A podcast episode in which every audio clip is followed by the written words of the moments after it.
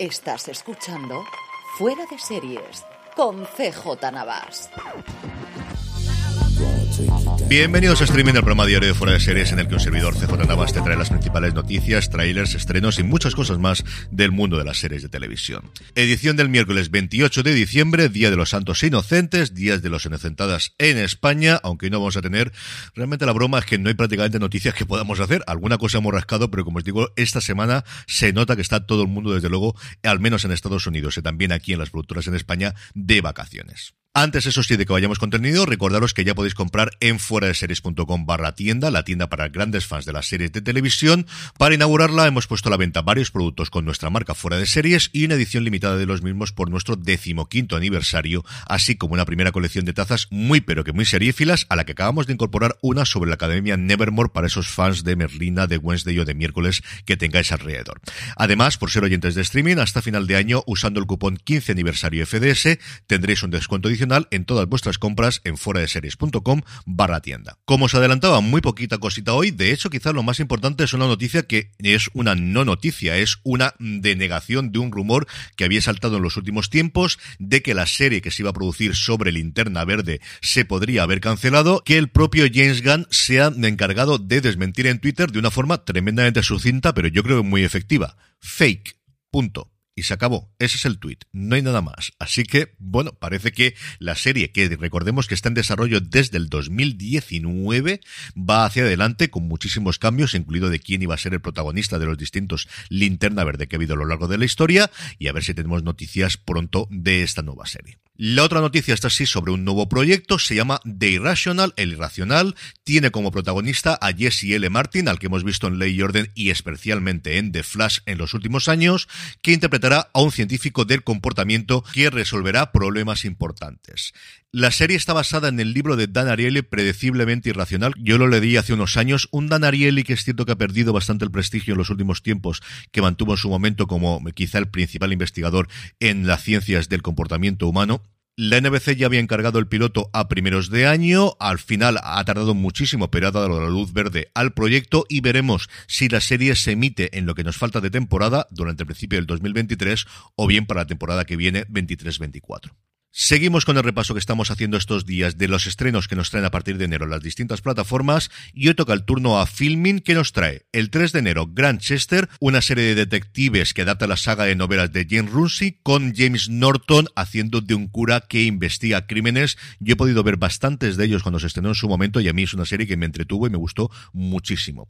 El 10 de enero nos trae Bali, Rachel Griffiths es una de las protagonistas de esta serie sobre los atentados terroristas del 12 de octubre del 2002 en el distrito turístico de Kuta en Bali.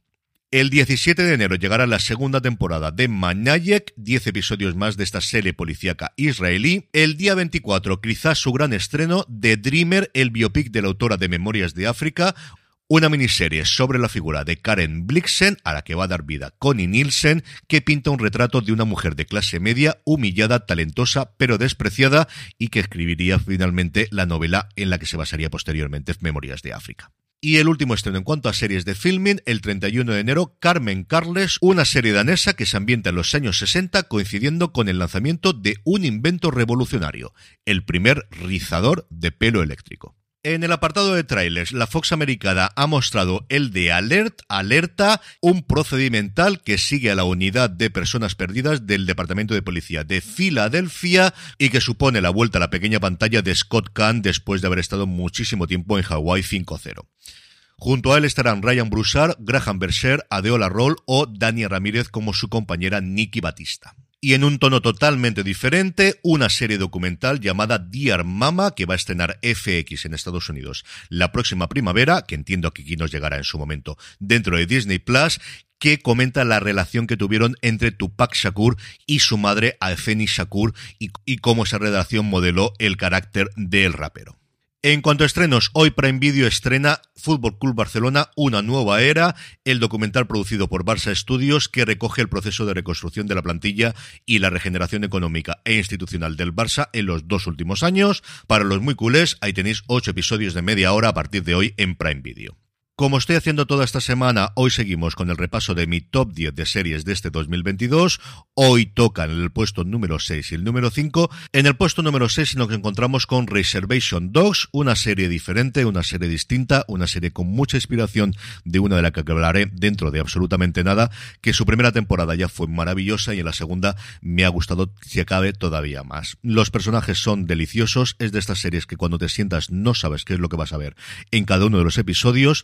Cuando está todo el cast de los chavales jóvenes suele tener grandes episodios, pero igual lo tienen cuando no aparece ninguno de ellos, como ocurrió en esta segunda temporada, por ejemplo, en el episodio en el que las mujeres se iban de convención. Y en el puesto número 5, y desgraciadamente la última vez que aparecerá en un top 10 porque ya ha terminado, la serie Atlanta.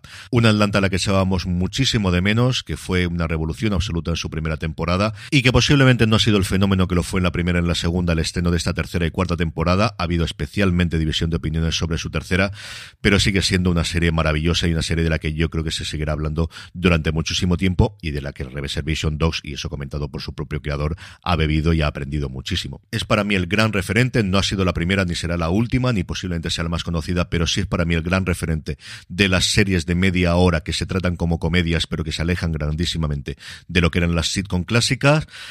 Es una serie que tiene episodios que yo jamás olvidaré en mi vida especialmente Teddy Perkins, pero no solamente él, que me da pánico volver a verlo. Mira que me gustó el episodio y quería volver a verlo después, pero tengo tan tan buen recuerdo que no sé si lo volveré a ver alguna vez y que conseguía todas las semanas que me sentase en el sillón a poder ser porque este intentaba verla siempre en la pantalla grande sin saber qué es lo que iba a ocurrir, pero sabiendo que iba a disfrutar.